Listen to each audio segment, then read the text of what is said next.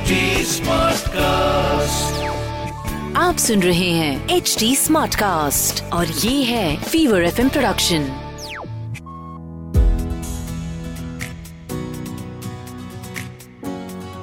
अक्सर ना माओ को सुपर हीरो बताया जाता है। और सच भी है कि हर माँ अपने अपने अंदाज में अपने अपने तरीके से एक सुपर मॉम तो है। लेकिन हर बाप भी एक सुपर डैड ही है। लेकिन मैंने ऐसा देखा है इनफैक्ट मैंने खुद भी ऐसा किया है कि हम जब भी पढ़ाई करते हैं तो माँ की बड़ी पढ़ाई करते हैं। कविताएँ लिखी जाती हैं, कहानियाँ बताई जाती हैं, किस्से सुनाए जाते हैं तो माँ के सुनाए जाते हैं क्योंकि माँ ज़िंदगी देती है। लेकिन हम ये बात नहीं भूल सकते कि बाप अपनी ज़िंदगी देने को तैयार हो जाता है अपने बच्चे के नाम पर। हाय, मैं हूँ रुचि, आरजे रुचि, रंगीली रुचि, यूट्यूबर रुचि, पॉडकास्टर रुचि, एक माँ रुचि। लेकिन आज मैं अपने मातृत्व के बारे में नहीं, बल्कि अपने पति के पितृत्व के बारे में, यानी कि फादरहुड के बारे में बात करना चाहती हूँ। आज का ये जो एपिसोड है I really genuinely with all my heart want to dedicate first to my husband for being such a great father to our daughter and secondly to my father who has always been such a big support and such a great father, a super dad to me. So this one's to all the fathers जिनकी शायद आज तक इतनी तारीफ़ की नहीं गई है, लेकिन आज इस एपिसोड के ज़रिए मैं आपकी तारीफ़ भी करना चाहती हूँ और साथ ही आपकी थोड़ी मदद भी करना चाहती हूँ। Why? Because you know two weeks back one of my friend who is a uh, a new dad a new parent to twins he message me saying मुझे समझ नहीं आ रहा मैं क्या करूँ। मुझे लगता है कि मैं अपने काम पर जाता हूँ। कहीं ऐसा तो नहीं कि मेरी बेटियाँ मुझसे बॉन्ड नहीं करेंगी। कहीं ऐसा तो नहीं कि वो ये रियलाइज़ नहीं कर पाएँगे कि मैं उनका पिता हूँ। या कहीं ऐसा तो नहीं कि मैं ही कुछ गड़बड़ कर रहा हूँ और बाकी फादर्स ऐसा महसूस नहीं करते।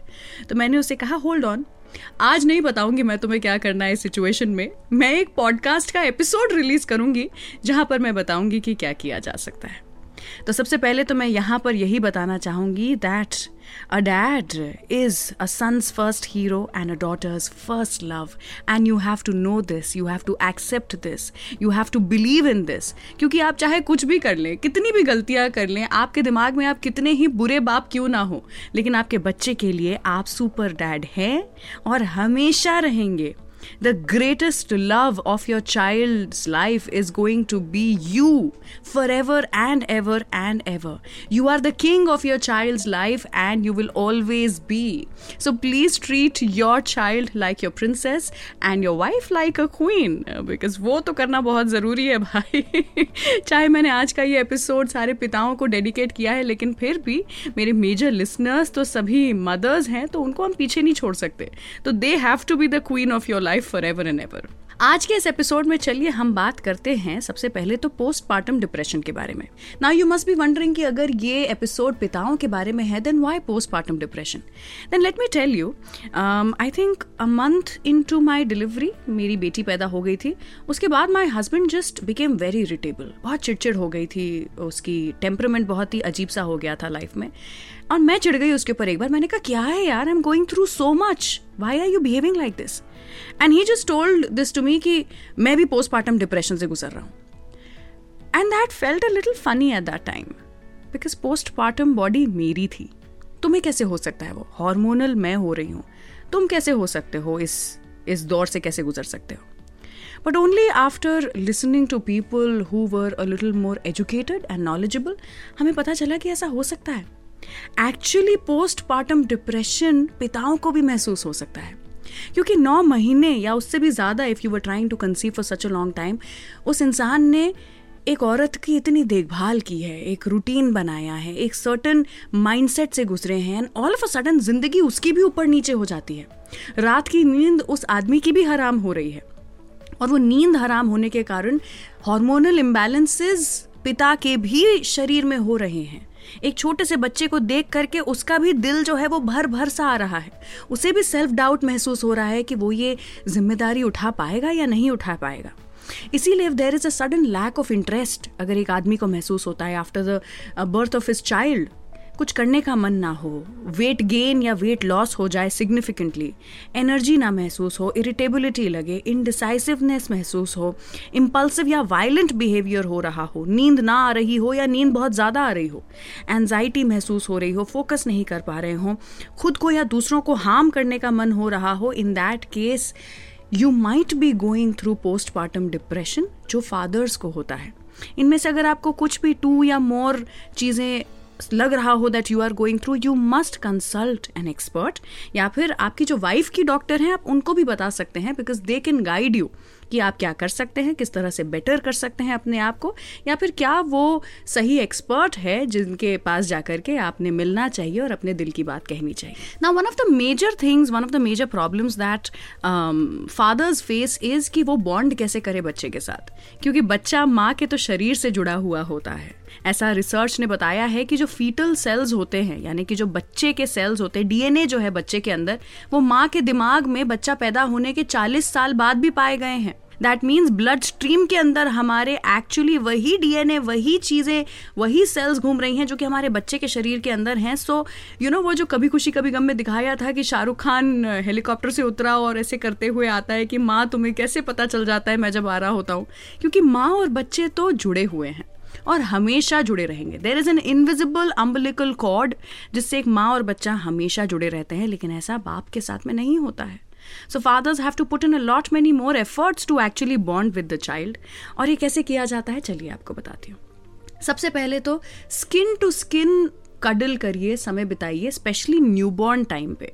क्योंकि माँ तो वैसे भी अपने शरीर को हील करने में लगी हुई है और काफ़ी दर्द में है पेन में है। In that case the child also needs touch therapy और वो टच अगर बाप का मिले तो शुरुआत से वो बॉन्डिंग जो है, वो बन जाती है। माँ के दिल की धड़कन तो बचपन से ही, पेट से ही बच्चे ने सुनी है। लेकिन बाप के दिल की धड़कन से वो जो रिदम है, उससे आदि हो जाते हैं बच्चे, अगर आप स्किन टू स्किन कनेक्शन जो है, वो बनाएँ। उसी के साथ में अपने बच्चे के लिए रेगुलरली गाने गाएँ। एक ऐसा कोई गाना चुनिए जो कि शायद आपको आपके बचपन से याद हो या फिर आपके लिए बहुत इंपॉर्टेंस रखता हो। वो गाना अपने बच्चे के लिए रोज गाइए बार बार गाइए, गुनगुनाइए।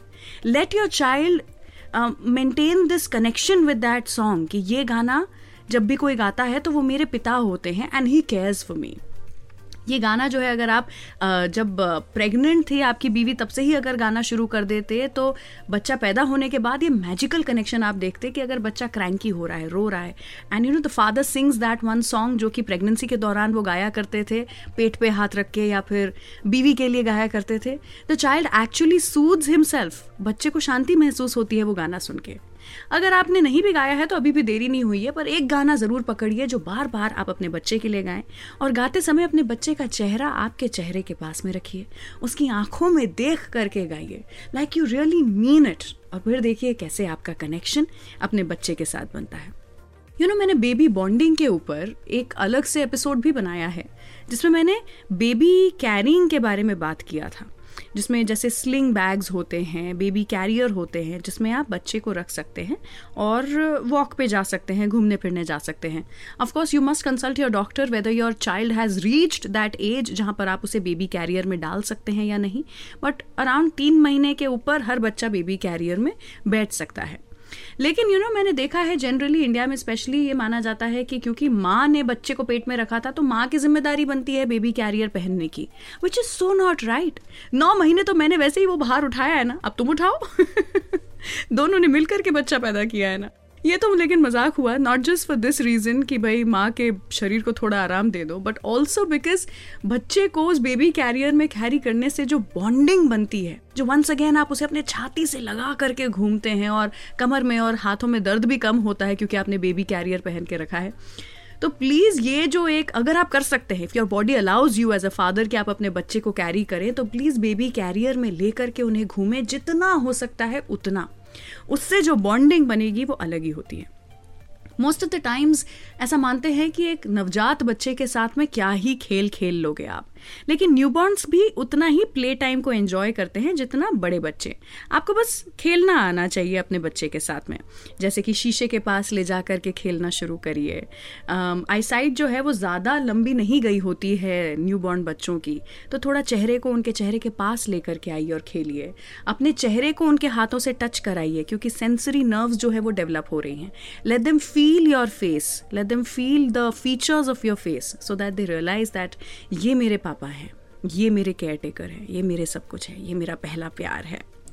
उसी के साथ में जैसा मैंने कहा, आप गाने गा सकते हैं अपने बच्चे के लिए।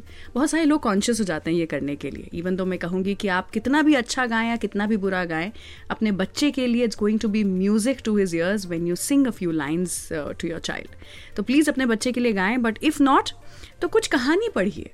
जो आपका मन करता है। न्यूज़पेपर पढ़ते हैं आप तो वही पढ़िए। लेकिन अपने बच्चे को अपने साथ में बिठा करके ऐसे पढ़िए लाइक यू मीन इट जैसे आप किसी बड़े को, किसी अडल्ट को कुछ चीज़ पढ़ के सुनाएँगे।